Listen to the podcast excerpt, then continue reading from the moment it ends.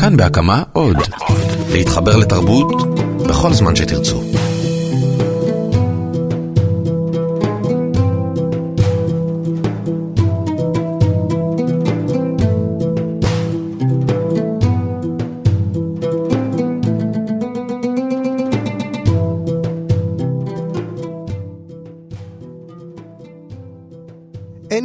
Now, כך בשלוש מילים פשוטות ומסתוריות שפרסם באתר הפרטי שלו, הצליח רוברט פלנט, סולן להקת לד זפלין האגדית, לגרום לחרושת שמועות שכל מהותה איחוד של הלהקה. בהתחשב בעובדה שבשנה הבאה להקת החגוג יובל להקמתה, יש בזה היגיון רב, ובהתחשב בהופעת האיחוד החד פעמית שקיימו לפני כעשור, אפשר לנחש שאם כך יהיה, יעמדו שוב מיליונים ברחבי העולם, יעשו הכל, ישלמו כל מחיר, כדי לעלות יחד איתם במדרגות לגן עדן.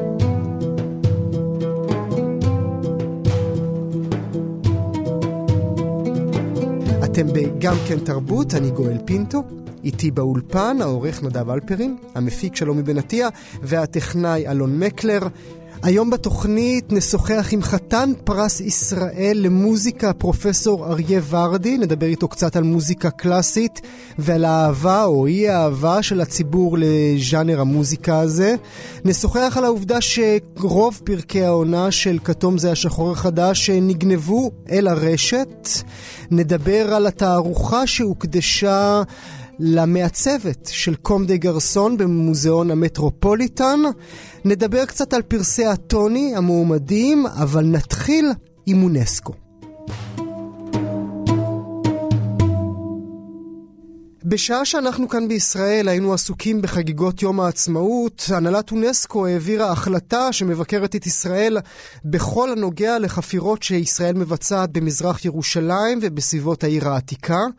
ההחלטה גרמה לנו כאן, בגם כן תרבות, לפקוח עין על כל אתרי המורשת הבינלאומיים שאונסקו הכריזה עליהם ככאלה, אבל נהרסו בעקבות קונפליקטים אזוריים, ומה בדיוק אונסקו עשו בעניין ההוא, או שרק פלסטין מעניינת אותם. איתנו ארכיאולוג אלי שוקרון, מומחה להיסטוריה של ירושלים ומנהל מזה שנים חפירות בעיר העתיקה. שלום אלי. שלום, שלום. תודה שאתה איתנו. אז עד כמה אונסקו מתעניינת בשאר אתרי המורשת שנהרסים ברחבי העולם? אני, אה, תסתכל, מה שקורה היום בסוריה, בעיראק, בתדמור, במוסול, אה, במוזיאונים, אה, אונסקו כמעט ולא עוסקת בכלום. היא לא... היא...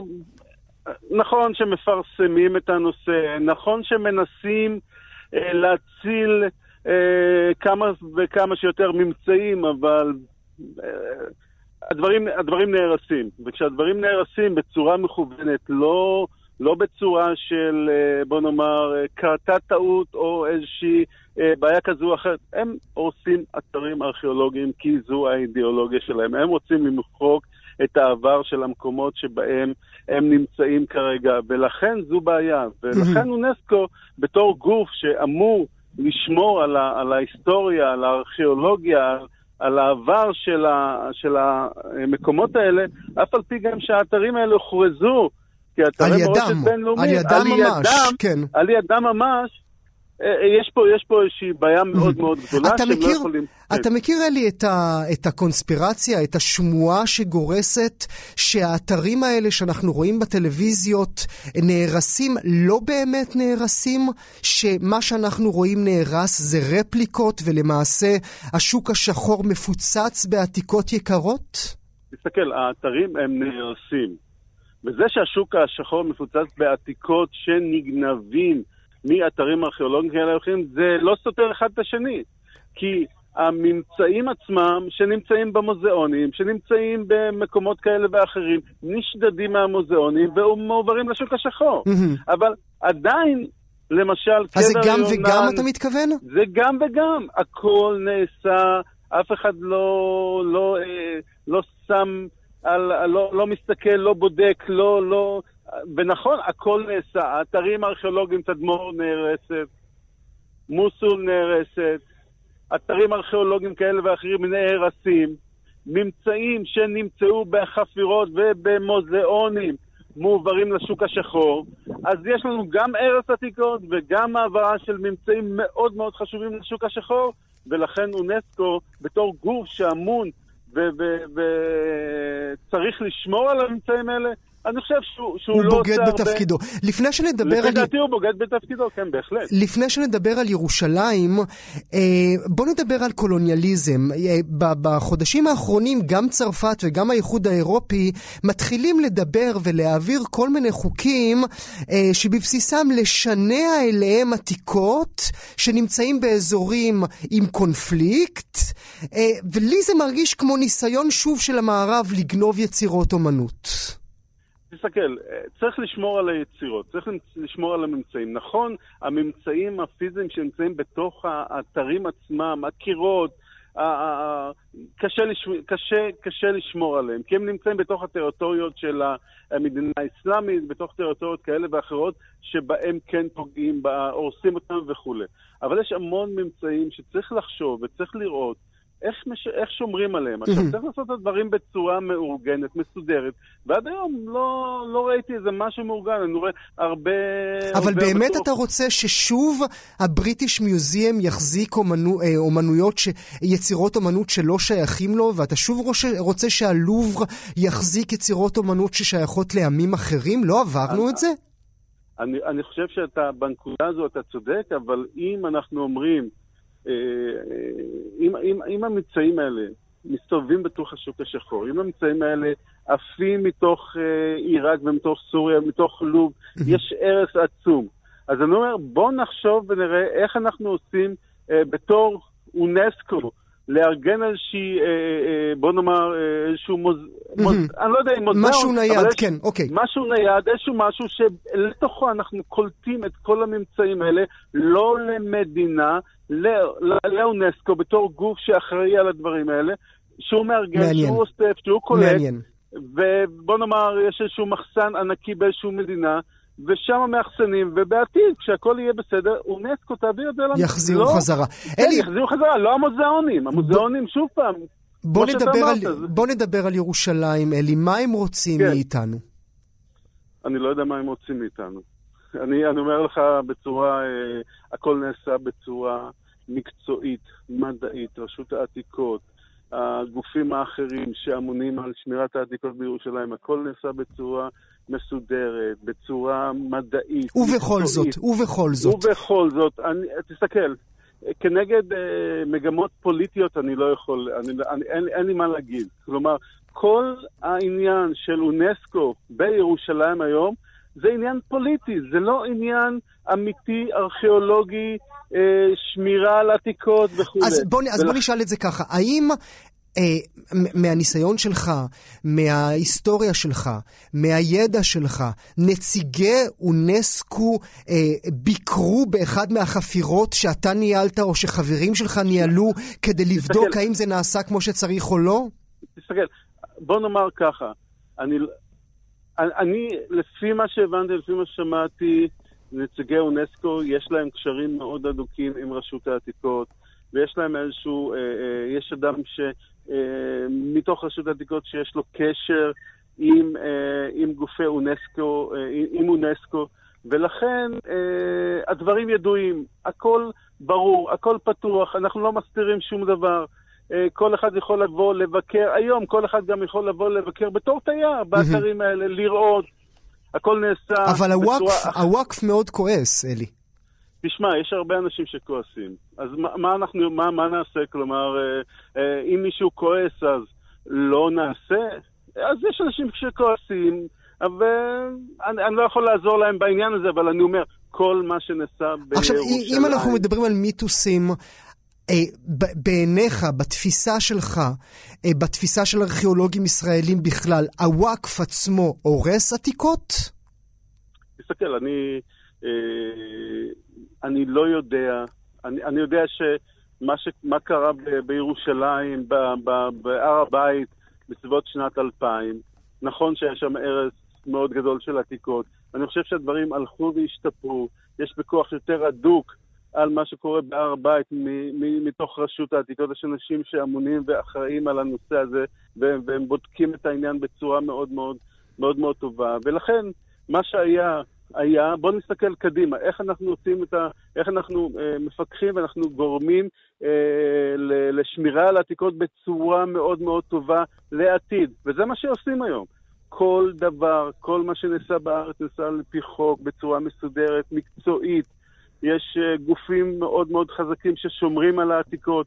אין מצב שיהיה ער של עתיקות בצורה כזו או אחרת. נכון שאולי דברים קורים, אבל בצורה מסודרת, אין דבר כזה, כלומר, הכל מסודר, הכל לפי הכללים. Mm-hmm. ומילה לסיום.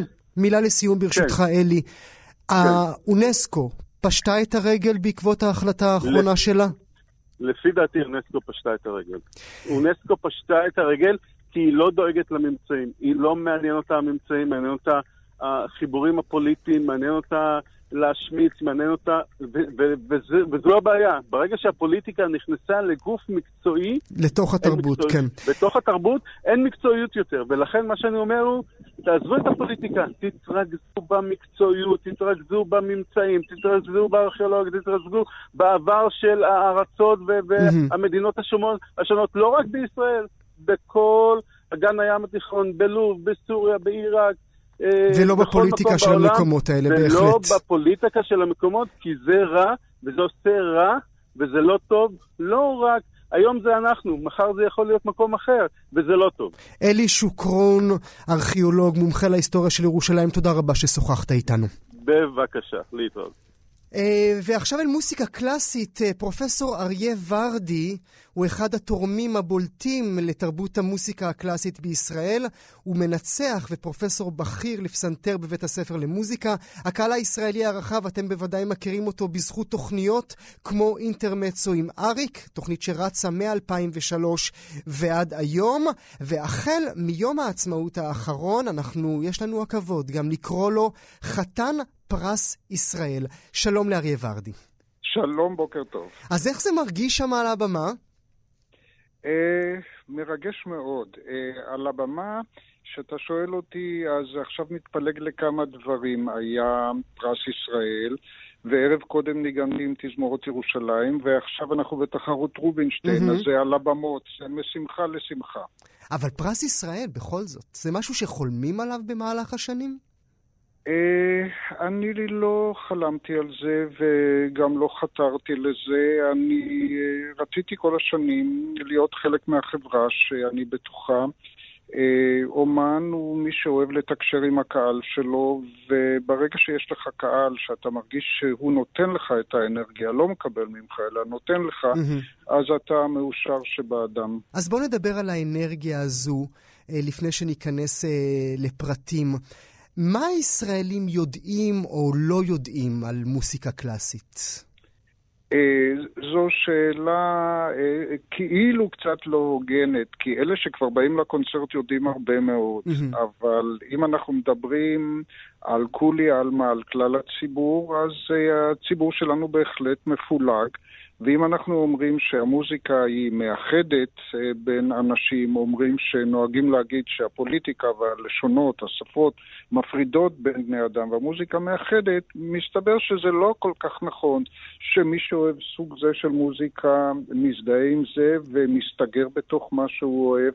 ואני כל כך מאמין ביופי של המוזיקה הקלאסית, שכל מה שאנחנו עושים אה, בתוכנית אינטרנט או בטלוויזיה זה לנסות להנחיל את דבר המוזיקה הקלאסית אה, לכולם.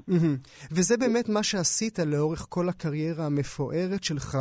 אתה אומר להנחיל, אני אולי ברשותך אשתמש במילה לחנך. ניסית אה, להתקרב אל הלבבות של הישראלים. היום, אחרי כל כך הרבה שנים, אתה חושב שהצלחת? שאיזה ציון היית נותן לעצמך במשימה הזו? אה, אני ממש לא יכול להגיד את הדבר הזה. אני יכול להגיד שכמות האנשים שאוהבים מוזיקה קלאסית היא לא קטנה.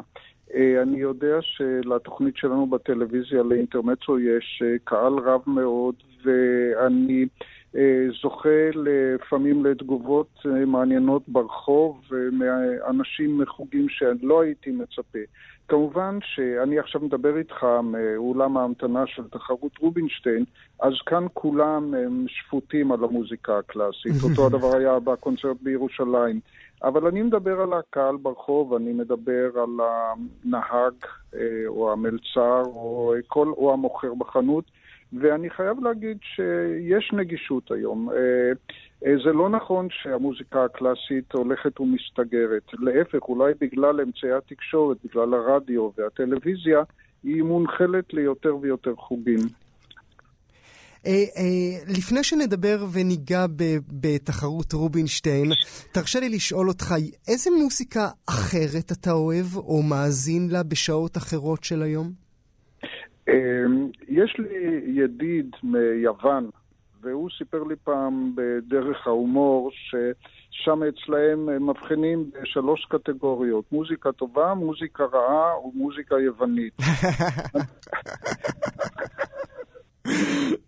אה, אז אה, אני אוהב מאוד מוזיקה ישראלית, וחלק אה, מהזמר העממי אני ממש אוהב, גדלתי על זה. וחלק אחר, אני משתאה, אני מנסה להתקרב אליו, ואני מנסה לאהוב אותו. אין כמעט כאלה שגורמים לי לזלזול. אני חושב שיש לנו הישגים מאוד מאוד מפוארים בתחום הזמר הפופולרי. ואני חושב שזה הולך כל הזמן גם, הוא משתנה, הוא מתהווה, וחלק מהקציר הזה, מהאסיף הזה אני אוהב ממש, כפי שאמרתי, וחלק אני מאזין בסקרנות. למשל עכשיו כל הטרנד החדש של הזמר המזרחי, זה מאוד מעניין למה זה קורה ואיך זה קורה. יכול להיות שבשעות שאנחנו לא רואים את פרופסור ורדי, הוא רוקד לצלילי זיקוקים של משה פרץ? Uh, הכל יכול להיות. Uh, אתה יודע, בתוכנית אינטרמצו שאנחנו עושים בטלוויזיה, אנחנו תמיד מנסים לתפוס את האנשים בתחומים מפתיעים שלהם. אז אם זה היה אביב גפן, אז ניסינו לתפוס אותו על פרלוד של שופן, וכך הלאה וכך הלאה, מתי כספי גם כן, uh, עם בטהובן. אז זהו.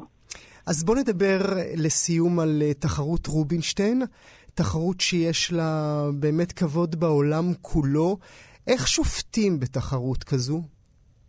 אה, זה פשוט הרבה יותר ממה שחושבים. אה, אנחנו שופטים בדיוק כפי שאתה שופט. אתה בא לקונצרט ואתה יודע מיד אם אתה אוהב את זה או לא אוהב את זה. אתה יודע מיד אם זה עושה לך לצחוק או לבכות. אתה יודע מיד אם זה חודר מתחת לאור, אם זה מחלחל, אם זה מרגש. אם האומן מספר לך לא רק על בטהובן ועל שוברט, אלא הוא גם מספר על החיים שלו. כי הפסנתר זה מין תיבת קסמים כזו שבתוכה כלואות הרבה אגדות, אבל אנחנו רוצים שמתוך מכלול האגדות הוא ישלוף את הסיפור של החיים שלו, של האומן עצמו. וככה אנחנו שופטים לפי זה. כמובן שאם זה טוב מאוד או רע מאוד, אה, כל אחד יכול לדעת על המקום. אבל בשטחי הגבול, אה, ולמתחרים לפעמים זה חשוב לדעת גם שהם לא זכו בפרס ראשון, אבל לפחות הם עלו לשלב השני. המקצועיות של השופטים נחוצה מאוד באזורי הגבול. זה קצת כוכב נולד? אה, כן, זה בהחלט. אני רק חושב שבכוכב נולד הרבדים הם פחות מורכבים. במוזיקה הקלאסית הרמה הקוגניטיבית, הבנת המקרא, היכולת ללמוד הרבה מאוד שנים ולהשכיל, היא מרכיב מאוד מאוד חשוב. בעוד שבכוכב נולד, המרכיב החשוב ביותר זה follow your heart. Mm-hmm. אם אני מסתכל בכוכב נולד ואני שומע מה המנטורים אומרים, אז הם אומרים להם פחות או יותר, אתה מחובר לדבר או אתה לא מחובר, אתה שרת מבפנים או לא שרת מבפנים. זה גם מה שאנחנו אומרים. אתם אומרים את אותו דבר בעצם בחדר השיפוט. אנחנו לא מדברים בחדר השיפוט, אבל זה מה שכל אחד אומר לעצמו. אבל במקביל לזה, אנחנו שואלים את עצמנו איזה ידע סגנוני יש לו על באך ועל מוצרט ועל בטהובן, והסגנון של באך שונה מהסגנון של מוצרט, שהוא שונה מזה של בטהובן, ולכל אחד מאלה אתה צריך ללמוד שנים. כדי להבין את הדברים הללו. הלימוד המעמיק הזה לא קיים בכוכב נולד, והלימוד הזה הוא חלק מהמרכיבים. אצלנו זו מין אה, חבילה מאוד מאוד גדולה של הרבה מרכיבים, וזו גם הסיבה שאין הרבה אומנים ממש דגולים, כי התרכובת הזאת של כל הדברים האלה ביחד באיש אחד, כולל גם שליטה טכנית, זה דבר שהוא כמעט ולא מתבצע, הוא לא מתממש. וכשאתה אומר לי אנחנו לא מדברים בחדר השיפוט, למה אתה מתכוון? אנחנו לא מתייעצים. כל אחד נותן את הציונים שלו, ויש לנו איש מחשבים מיומן מאוד. פשוט מ-1 עד 10? יותר פשוט מזה, ידידי. זה כן או לא. בשלב הראשון 16 יעברו לשלב השני, ואתה צריך לתת 16 שמות. זהו. כן או לא? וואו, כן. אתם קשוחים שם.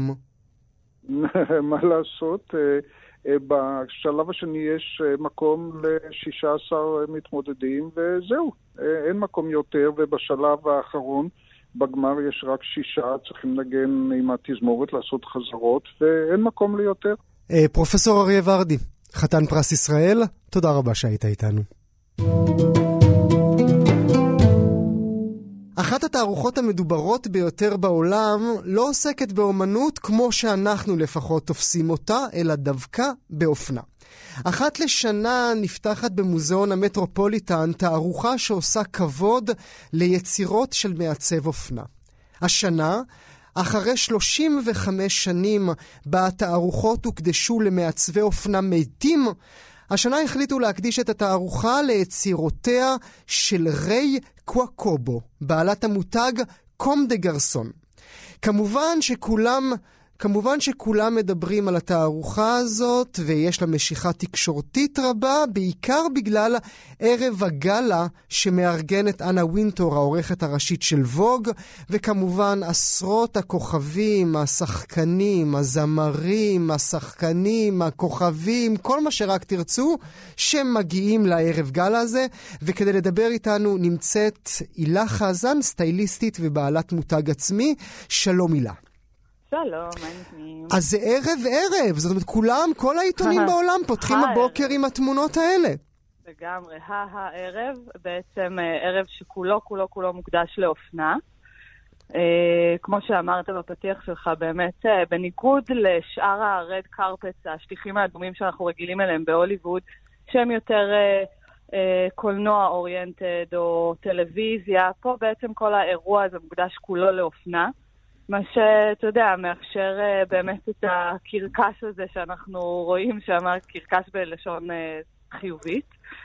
Uh, לספר קצת? אתה רוצה שניתן לך קצת תשמעי, אני, אני, אני, מסתכל על, אני מסתכל על התמונות, הילה.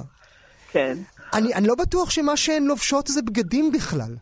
נכון, נכון, אתה צודק. תראה, האירוע הזה בעצם, זה, זה מסיבה, זה פתיחה של תערוכה.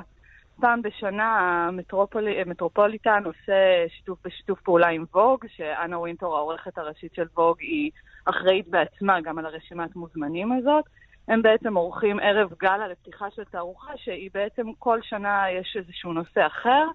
השנה בחרו, אגב, פעם ראשונה אה, לכבד את אה, קום דה גרסון, כן, כמו שאמרנו עכשיו. קום דה גרסון, בדיוק. אה, שזה פעם ראשונה, אגב, מ-83 אה, עושים טריביוט כזה למישהו שהוא עודו בחיים. Mm-hmm. פעם אחרונה שעשו את זה, זה היה לדעתי לאיבסן לורן.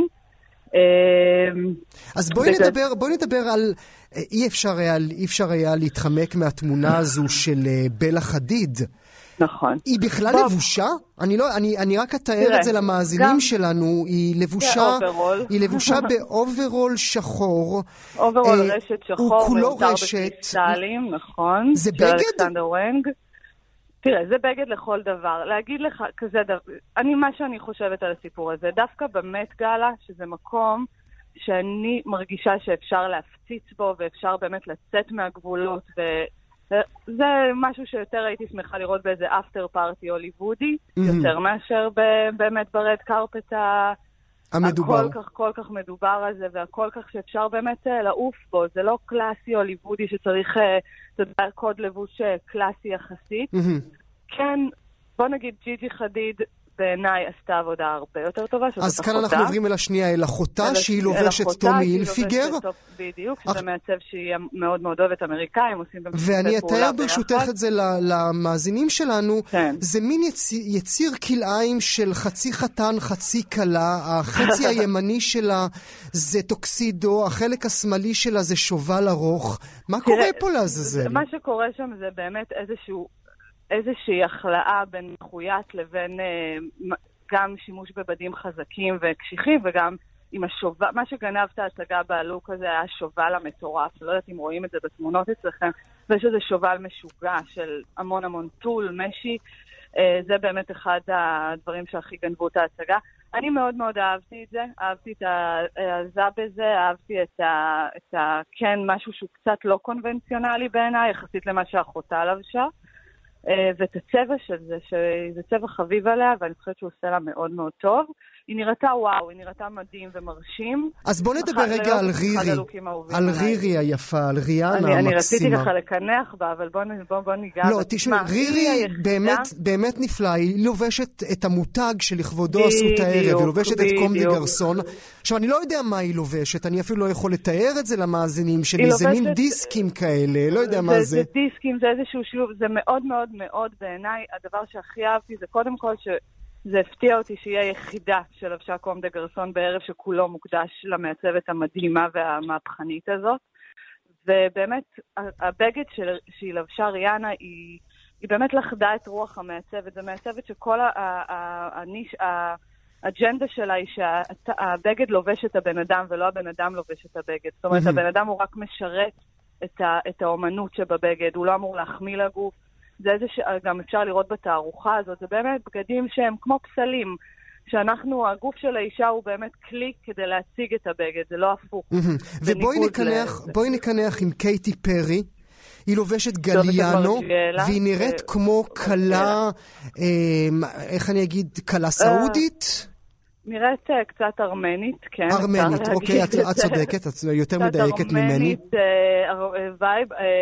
תשמע, אני לא הייתי לובשת את הבגד או מלבישה אותו לאף אחת אחרת, אבל כן, כשאת קייטי פרי, זה אפשרי, זה עבד, זה, עשה, זה משך את תשומת לב, היא גם הופיעה שם, היא הייתה חלק מה, מהמופע האומנותי שם, זה, זה התאים בעיניי.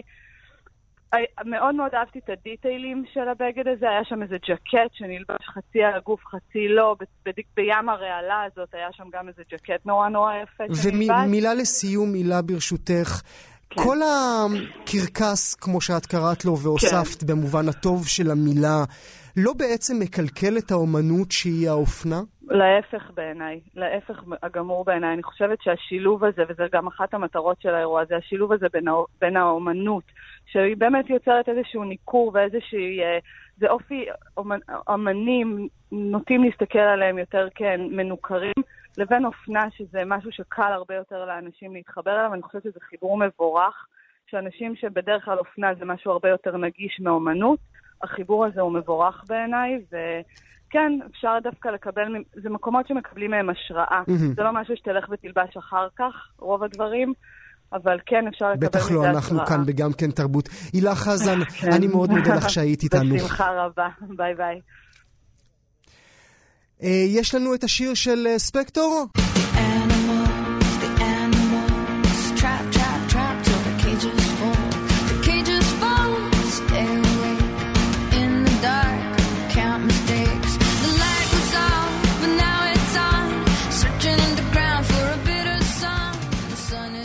אל הנושא הבא שלנו, זו הייתה רג'ינה ספקטור בשיר הפתיחה לסדרה כתום הוא השחור החדש, ואנחנו כאן כדי לשוחח על השערורייה בה חלק ניכר מהפרקים של העונה החמישית, העונה החדשה, אני מחכה לה, הם נגנבו אה, לפני השידור שלהם, אקרים העלו אותם לרשת, ונמצא איתנו דוקטור יובל דרור, כדי שיעשה לנו קצת סדר בעניין. בוקר טוב יובל. אהלן. תשמע, אני, אני לא מצליח להבין, כבר גנבו מיליוני מסמכים, כבר גנבו תמונות עירום, כבר גנבו את העונה האחרונה של שרלוק. מה הם עוד צריכים כדי לשמור על, ה, על החומרים שלהם? תראה, בכל מקום שיש מנעול, גם יש פורץ שפורץ את המנעול. אה, וגם השאלה היא איזה מנעול יש לך. צריך להגיד, הפריצה פה לא בוצעה מהשרתים של נטפליקס, שהיא החברה שמפיקה ומפיצה את הסדרה הזאת, אלא מחברת אה, post production, זאת אומרת, אתה מצלם, אתה זה, ואז אתה מעביר את זה לגורם חוץ, החברה הזאת נקראת Larson אה, Studios, ובעצם אה, חברה כמו נטפליקס ובכלל כל בית הפקות עובד עם המון המון קבלני משנה כאלה, שנותנים לו הרבה מאוד שירותים. היכולת של כל חברה חברה גדולה שכזאת, נניח נטפליקס, תדמיין שכאילו היא נמצאת במרכז ומסביבה יש המון המון המון אנשים. היכולת שלה לעבור אדם-אדם, חברה-חברה, קבלן-קבלן, ולבדוק את יכולות אבטחת המידע שלו, הן מאוד מאוד מוגבלות. אגב, בגלל הסיפור הזה כבר מתחילים לצוץ שירותים אה, עסקיים לחברות כמו נטפליקס. בואו, אנחנו נבדוק בשבילכם את הקבלנים. עכשיו הם כי... נזכרו? כן, מסתבר שעכשיו, תמיד אתה נזכר אחרי שכל הסוסים ברחו, כן. כן. תשמע, העניין הזה שכל מיני האקרים, במקרה של שרלוק זה היה האקרים רוסים, הפעם אנחנו פחות יודעים איזה סוג של האקרים. מה הם מרוויחים מזה מלבד תהילה זמנית ורגילה, אפילו לא פרטנית או שמית? תראה, במקרה הזה נראה שהמוטיבציה היא מאוד ברורה, והיא כספית. הם, אה, ההאקרים, לא ברור אם זה האקר אחד או קבוצה של האקרים, נקרא להם ברבים לשם הנוחות, ההאקרים בעצם אמרו, תפסנו אותם, תפסנו אותם, מכיוון שהכתום או השחור החדש זה, זה סדרה מאוד מאוד מצליחה של נטפליקס, הרבה מאוד אנשים מחכים לה, גנבנו פה חלק ניכר מהעונה, הם ודאי ירצו לשלם מכיוון שזה יסב להם נזק כלכלי מאוד גדול אם הם לא ישלמו. אה, הם סחטו הם... אותם לפני שהם פרסמו את זה באוויר? בוודאי, אמרו להם, הם פנו אליהם עם uh, דרישת כופר. Aha. אמרו להם, חברים, או שאתם משלמים, או שאנחנו מפיצים. ונטפליקס אמרו, אנחנו לא משלמים לירה. תסביר, תסביר את ההיגיון למה. אוקיי, okay, זאת, זאת באמת שאלה מעניינת, למה נטפליקס לא שילמו? והתשובה נמצאת בתוצאה. המניה של נטפליקס בימים האחרונים, ששנינו היינו חושבים שהולכת לחטוף בומבה מהסרטים, עלתה ב-2%. הסיבה היא שיש הרבה מאוד סיבות למה נטפליקס בעצם לא נפגעה מהמהלך הזה. נתחיל בכך ש-54% מהאמריקאים, על פי הערכות, כבר יש להם נטפליקס.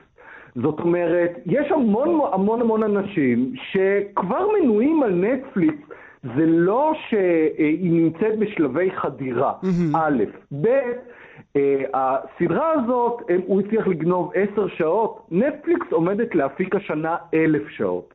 אז נטפליקס אומרת, אוקיי, אנחנו באמת חוטפים פה איזה מכה, אבל זה לא שאנשים יבואו ויגידו, הסיבה היחידה שאנחנו משלמים על נטפליקס זה רק בשביל לראות את העונה הזאת. לא, אנחנו מציעים עוד הרבה מאוד דברים אחרים. ולכן, אוקיי, חטפנו פה, אבל יש עוד סיבות שבגללם אנשים משלמים לנו כסף. זאת אומרת, כשאתה מסתכל על התמונה הגדולה, בעצם נטפליקס אומרת, אנחנו לא מתרגשים. לא רק שאנחנו לא מתרגשים, כפרינציפ אנחנו לא מוכנים לשלם, כי אם אנחנו נשלם, האקר הבא הרי כבר מבין שהנה הוא מצא פה איזשהו mm-hmm. אה, כסף אה, לקחת. אז זה הסגנון ו... האמריקאי שאנחנו לא מנהלים משא ומתן עם חוטפים. בדיוק כך, בדיוק כך, והאמת היא שזה די אה, השתלם להם, זאת אומרת... לא, את זה אנחנו לא... נדע רק בעתיד, אם הם ימשיכו לגנוב להם דברים או לא. אתה יודע, האקרים לא, זה אני... לא אנשים... אה... אני מתכוון להשתלם ברמה של דעת הקהל, השתלם במחיר המניה, השתלם במוניטין. אין ספק שהם ימשיכו אה, לגנוב אותם פעם אחרי פעם אחרי פעם, גם המשקיעים של נטפליקס יגידו, הלו, לחברה הזאת יש בעיה. אבל בשלב הראשון שבו האקרים אמרו, אנחנו נעשה פה בוננזה אה, כלכלית, mm-hmm. נסחוט אותם, זה פשוט לא עבד. זה לא, לא צלח. אתמול ראיתי איזשהו סקר או הודעה רשמית שמאוד uh, שמחה אותי, אני חייב לומר, שבו תעשיית המוסיקה האמריקאית מודיעה סוף סוף אחרי 20 שנה שרווחיה עלו. שזה, בעצם, שזה בעצם מוכיח לנו שכל הגנבות האלה למיניהם בעצם לא הפריעו לאף אחד בסיכומו של דבר, ובסוף כשהשוק מסתדר כולם מצליחים להרוויח. האם זה העתיד גם של, ה, של הטלוויזיה, שלא משנה אם יגנבו או לא, עדיין אנחנו נמשיך לצרוך ועדיין כולם יצל, יצליחו לעשות כסף? אני חושב שהסיבה העיקרית שחזרנו אולי ל, לירוק, אחרי הרבה מאוד שנים של אדום בכל מה שקשור לרווחים, קשורה במודל של הסטרימינג. וזאת עוד אחת הסיבות שנטפליקס לא נפגעה. אומרים אנליסטים, אחת ה, אחד הדברים שסטרימינג נותן זה שבבת אחת הרי נטפליקס מעלה, הרבה פעמים היא מעלה את כל הסדרה בבת אחת. בינג', כן. ואנשים עושים בינג', בדיוק. אחד מהדברים הנחמדים בבינג', מסבירים אנליסטים, זה שאתה יודע שגם החברים שלך עושים בינג' בעת ובעונה אחת. זאת אומרת, במקביל אליך. ולכן החוויה של לצפות ביחד עדיין כאן. אז קודם כל, זאת עוד אחת הסיבות שנטפליקס לא נפגעה. לגבי השאלה שלך, לגבי המוזיקה, אני חושב שהמודל של הסטרימינג, המודל של iTunes והמודל של כל החברות האלה שקמו בשנים האחרונות, כמו ספוטיפיי ואחרות, שמאפשרות סטרימינג, בפעם הראשונה יכול להיות נוצר מודל שמתחיל לחפות על העניין של ה... פיראטיות. אנשים אומרים, לא שווה לי להתעסק עם תביעות. כי גם ככה אני מקבל את הכל. אני מקבל את הכל, והסכום הוא מאוד קטן, זה כמה סנטים או כמה דולרים, אני מקבל את זה גם באוטו, וגם בסלולר, וגם באייפד, וגם במחשב ובטלוויזיה, ופתרתי את הבעיה. ולא שווה להוריד ועוד אולי לקבל וירוס על הדרך. ומילה לסיום, ככה ביני ובינך, בוא נדבר רגע על הבינג' הזה, נותרו לי ממש עשר שניות. בינג' לא הרס את הטלוויזיה? אתה יודע, אמרו את זה על כל כך הרבה דברים, זה הרס, זה הרי, אתה יודע, הרדיו הרג את כוכב הזה, כן. וכן הלאה וכן הלאה. אני לא חושב, אני חושב שזאת פשוט דרך אחרת לצרוך תכנים. יש לזה את הקסם שלו, יש לזה גם משהו שהוא לקח מאיתנו, אבל זה תמיד ככה, זה תמיד ככה. דוקטור יובל דרור, תודה רבה שהיית איתנו. בשמחה, להתראות. נטשה פייר והשביט הגדול של 1812. תתרגלו לשם הארוך והמוזר הזה, כי זה עם החזמר שכל מי שייסע לניו יורק ילך לצפות בו, וכמובן שהוא ירגיש גם מחויבות לשתף אתכם שהוא ראה את המחזמר הזה. השבוע הוכרזו הצגות ברודוויי אה, שמועמדות לפרס הטוני, זו השנה ה-71 של הטקס הזה, וכמו שאמרתי, נטשה פייר והשביט הגדול של 1812 בכיכובו של ג'וש גרובן, וזה גם מבוסס על פרקים מתוך מלחמה ושלום של טולסטוי, זכה למספר הרב ביותר של, של המועמדויות. ממש מתחתיו עם עשר יש את Hello Dolly, ההחייאה של המחזמר הנודע על דולי לוי, השדכנית היהודייה, הפעם בכיכובה של בית מידלר, והוא זכה לעשר מועמדויות. איתנו הבמאי ומומחה המחזות הזמר, אורי פסטר. היי, אז, מזל טוב. אז תודה רבה. אז מה, אורי, אה, מה זה השם הארוך והמוזר הזה, ומה פתאום... תשמע, זה, זו הפקה שנולדה, דרך אגב, בווסט-אנד בלונדון, והיא מאוד מסקרנת, כי היא כאילו מספרת מאחורי הקלעים של אה, מלחמה ושלום, וג'וש גרובן הוא באמת uh, נפלא, ו... והיא מקורית אה, כמו שהמילטון היה מקורי בשנה שעברה וגרף את כל הפרסים. אבל אני חייב להגיד לך משהו. אתה יודע מי השולטות במועמדויות? זה כאילו מאוד מאוד מיוחד השנה. כל המבוגרות. סלי פילד מועמדת, אה, פטי לופון, גלן קלוס, בית מידלר, זה כאילו יש איזה מין אה, שיבה לאדיבות הגדולות של הקולנוע והתיאטרון. אתה יודע שבית מידלר בלואו דולי היא... היא סקסית יותר ממה שהיא הייתה אי פעם. Mm-hmm. זה פשוט הורס את הקהל. אז יש איזה מין... אה, יש אבל ש... דיבות וברודווי תמיד הלכו יחד, זה לא נכון, לא משהו חדש. נכון, מכיוון שברודווי זה עולם אה, מסחרי, זוהר, אה, מנצנץ, והוא משתמש בדיבות שהוא יוצר. כי בית מידלר נולדה בברודווי, אמ-המ. פטי לופון נול, נולדה בברודווי, וג'וש גרובן הוא כאילו דוגמה שהם בשנים האחרונות לברודווי הם מביאים כמו בעצם, כמו אצלנו, אתה יודע, הם מביאים את הראל סקעת לעלובי החיים, אז הם מביאים אותו להפקה הזאת. הוא פשוט נפלא. אבל יש לו יודע, גם קול, שיש לו קול שהעולם מתאהב בו לחלוטין כבר הרבה כן, מאוד הוא שנים. כן, הוא, גם אהוב המיינסטרים, אתה יודע, הוא תמיד מוציא חג ה... מולד. חג המולד, כן. שירים, ו... וזו הפקה נהדרת, וכאילו מגיע לה כל הפרסים. עכשיו, מה שתפס לי בעיקר את העין ברשימת המועמדויות, אה, זה העובדה שדווקא מחזות זמר שמאוד מיינסטרימים, כמו צ'ארלי וממלכת השוקולד, שהקהל מת עליהם, לא מועמדות. זה קצת אמר לי שאולי ברודווי אליטיסטית יותר ממה שאנחנו חושבים עליה? לא, ממש לא. אה, צ'ארלי ממלכת השוקולד זה הפקה איומה. אה. הפקה מאוד לא מוצלחת. אבל הקהל לא מאוד אוהב אותה. בסדר, תשמע, גם הקהל אה, אוהב, אה, אני לא אתן פה דוגמאות להכפיש, אבל... תיתן, תיתן, למה לא? אני לא יודע, הפרח בגנים, מה, כאילו... אוי, זה שיר נהדר, אתה רוצה לריב איתי? לא, אבל מיוט כזה. אה, אוקיי. אמ, אה, לא, אתה האחרון שאני רוצה לריב איתו. אני חייב להגיד לך שההתעלמות מסאנסט בולווארד, כן. וממחזמר נפלא שנקרא אנסטסיה, שהוא קצת דומה לגרייט קומט, mm-hmm. כי, כי הוא גם על הנסיכה אמ, הרוסית ועל האחראים מאחורי הקלעים של הצאר, אה, זה שני מחזות זמר שהתעלמו מהם והם כמעט לא קיבלו מועמדויות. ומה זה אומר לך בעצם? זה אומר לי ש... שיש היום אצל אה, בוחרי הטוני, יש את הנטייה אה, ללכת אל, ה... אל הכי מקורי, הכי פורץ דרך, הכי חדשני, כמו המילטון, כמו Spring Awakening, כמו Avenue Q, אמ-המ. זה כזה, זה, זה כבר שנים ככה. אבל תשמע, יש משהו שמאוד מעניין אותי. אתה יודע שאני המייסד והמנהל האומנותי של חג המחזמר בת ים.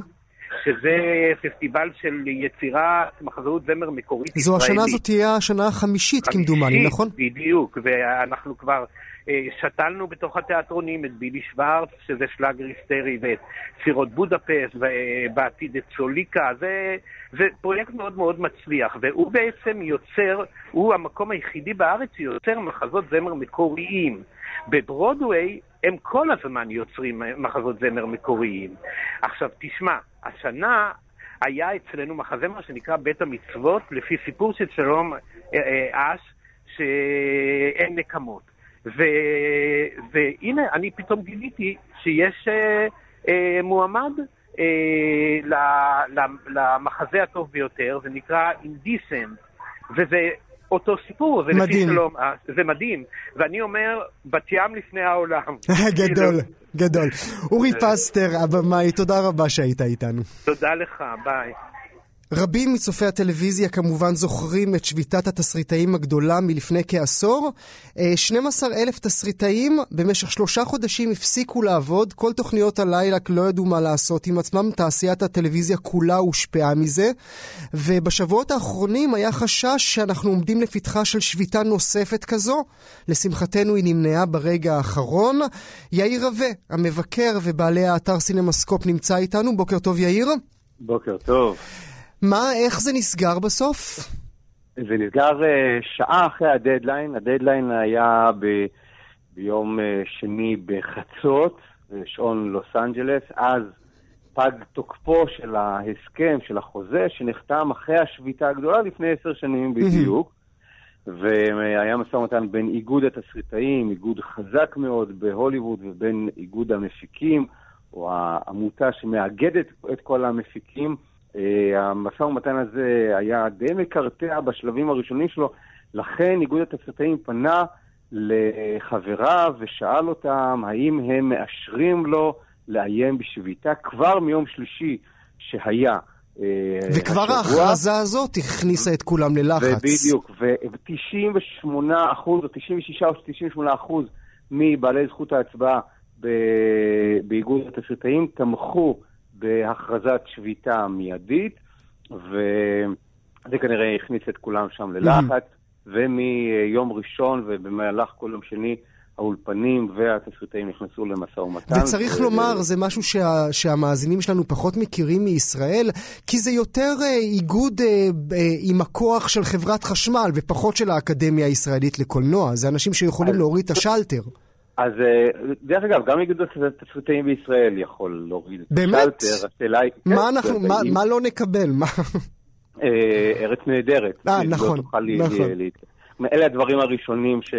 שירדו. כל מי שמעסיק תסריטאי, אם תסריטאי נמצא באיגוד והאיגוד מכריז על שביתה, אה, זה, אבל באמת האיגוד האמריקאי מאוד חזק, ו, ומושג השביתה באמריקה הקפיטליסטית, זה תמיד מצחיק לזכור את זה, שכמה שאמריקה הקפיטליסטית זה עדיין האיגודים שם זה דבר מאוד חזק, הרבה יותר חזק מפה. אני לא יודע אם פה בישראל, אם איגוד יכריז על שביתה, ואם באמת חבריו יצייתו לו. ומה הם אה, רצו הפעם, יאיר?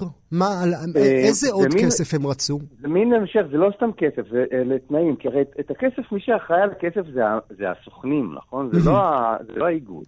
האיגוד נותן איזשהו סוג של תנאים בסיסיים מול האולפנים, איזשהו סוג של תנאי בסיס למשא ומתן מתחילה עבודה. ויש כאן הגדלה של משהו שהתחיל לפני עשר שנים, והאיגודים ראו את זה נכון, לאן התעשייה הזאת הולכת. התחילו את זה כבר לפני עשר שנים, אז על זה הייתה השביתה, ועכשיו זה נכנס ממש למלחמה. ההבדל הוא שעכשיו אולפנים הבינו על מה האיגודים מדברים, וזה בעיקר כל הנושא הזה של תוכן באינטרנט. וסטרימינג. כי זאת אומרת שבעצם בחוזה שחתמו עליו לפני כעשור, בכלל לא ידענו שהסטרימינג יגיע לאן שהוא הגיע. אז, אז כבר ידעו שזה הולך לשם, אז בעיקר הדאגה הגדולה של, ה, של התסריטאים הייתה מהנושא של תמלוגים ביוטיוב. איך, איך, אה, איך מחשבים את הדבר הזה, וה, והאתרים הפרטיים של, ה, אה, של הזכיינים, של רשתות השידור. אבל מאז באמת אה, העולם השתנה מאוד. נטפליקס, אמזון, יוטיוב וכן הלאה והולו אה, שינו את כללי המשחק. ומה שקרה הוא שבימים אלה אתה ודאי שם לב לזה שיש יותר סדרות טלוויזיה מאי פעם. אבל... הרבה יותר מדי. הרבה יותר. אבל מה שקרה, ולזה לא היינו מודעים לזה, כי אנחנו לא התסריטאים האמריקאים, זה שעושים יותר סדרות, אבל מפיקים פחות פרקים. אה. כי בעבר כל סדרה הייתה של 22-23 פרקים. היום כל סדרה היא בין 6 פרקים ל-12 פרקים. אבל תקציבי הסדרות, ההפקה עלתה. Mm-hmm. על כל סדרה שבעבר כל פרק היו... שמים יותר כסף. ER, היו, היו, אה, פרק של ER למשל, היו מצלמים בשבועיים. היום כל פרק של סדרה בנטפליקס מצלמים בשלושה שבועות, אבל התסריטאים לא מקבלים יותר. כלומר, הם עובדים פחות ומקבלים פחות כסף, בשאר שכל שאר התעשייה... כולם מרוויחים יותר. בהפקה מרוויחים יותר. ואין מה להשוות בכלל לתעשייה שלנו כאן בישראל, נכון יאיר? אה, שוב, הכסף הגדול והשביתה הגדולה הייתה סביב הנושא של אה, סדרות. זה היה העניין הגדול. בישראל, למרבה הצער, לא מפיקים מספיק סדרות בשביל שזה יהפוך ל... ל... ל... לעניין כזה. פה, אם יש שביתה, ולפעמים יש את הבלאגנים שעושים היוצרים, סביב העניין הזה של לשכנע קודם כל את המדינה וגם את הזכיינים, לדרבן אותם ליצור עוד, פחות ריאליטי, פחות uh, מגזינים ויותר סדרות uh, כתובות. ואנחנו באמת נמצאים במצב שמצד אחד כל העולם מתעניין בתוכן שנעשה בישראל, מצד שני ברשתות השידור שהן לא yes או אה, יש מעט מאוד סדרות דרמה או סדרות קומיות. אבל אה, בעצם מי שהפעיל בסיכומו של דבר את הלחץ על כל, האול, על כל, ה, על כל המפיקים, אלה ה late night, נכון? זה לא הסדרות ממש, כי מי שהיה נתקע ללא תסריטאים ערב אחרי ערב ולא היה להם יותר בדיחות לספר, זה היה מנחה ה late night למיניהם. נכון, הם, הם אלה שאותם היינו מרגישים ראשונים, שזה גם מה שהיה לפני עשר שנים. הם הראשונים, הם אלה שעובדים מערב לערב. ואתה יודע, יש סדרות שכבר מוכנות ומחכות על המדפים והם לא ייפגעו, זה רק מה שנכנס להפקה. ובאמת התוכניות היומיות, בין אם זה תוכניות אירוח ותוכניות late night, ואופרות סבון היו נפגעות ראשונות. אבל זה אחד הדברים שמעניינים, עקבתי קצת אחרי הדבר הזה, בעיקר הדיווחים שנעשו בעקבות המשא ומתן. הפעם, להבדיל מפעם קודמת, ראשי האולפנים בעצמם השתתפו במשא ומתן. הם בעצמם הבינו, א', שהם לא יכולים להרשות לעצמם עוד שביתה כזאת, כמו שהייתה לפני עשר שנים, וב', שבאמת יש פה איזשהו סוג של שינוי, אה, שינוי מצב, והחוזה של התסריטאים נגמר ראשון. כלומר, ראשי האולפנים רצו להיכנס לזה, הם לא סתם נתנו את זה בידי האיגוד, mm-hmm. אלא ממש אנשי, אה, אנשים שעמדו בראש התאגידים, האנשים הכי חזקים, ישבו עם. עם נציגי התסריטאים בעצמם, וצריך לזכור שאנחנו אומרים נציגי התסריטאים, זה תסריטאים בכירים, זה היוצא של בית הקלפים. בוודאי, זה, זה לא סתם זה, אנשים. זה לא אנשים... אה, זה. ומילה לסיום, יאיר, בוא נשחק. אז, אז רגע, הם ישבו, כי הם ידעו, משפט אחרון, הם ידעו שהחוזים של הבמאים, ויותר חשוב מזה, של השחקנים, מסתיימים במאי וביוני, וכדי שיהיה נקודת מוצא למשא ומתן איתם, ויגידו, רגע, התסריטאים הסכימו לזה, תסכימו לזה גם אתם, וכדי למנוע חס ושלום שביתת תסריטאים שכבר מאיימים עליה ביוני הקרוב. סליחה, שביתת שחקנים. וואו, וואו. טוב, אז יש לנו עוד הרבה מה לדבר על העניין הזה. יאיר רווה, מבקר הקולנוע ובעלים של אתר סינמסקופ, תודה רבה שהיית איתנו. תודה, להתראות. כאן הגיעה לסיומה תוכנית נוספת של גם כן תרבות. תודה רבה שהייתם איתנו. תודה לעורך נדב אלפרין, למפיק שלומי בן עטיה. אה, לטכנאי אלון מקלר ולכל צוות גם כן תרבות. אנחנו נהיה כאן שוב בתוכנית הבאה שלנו.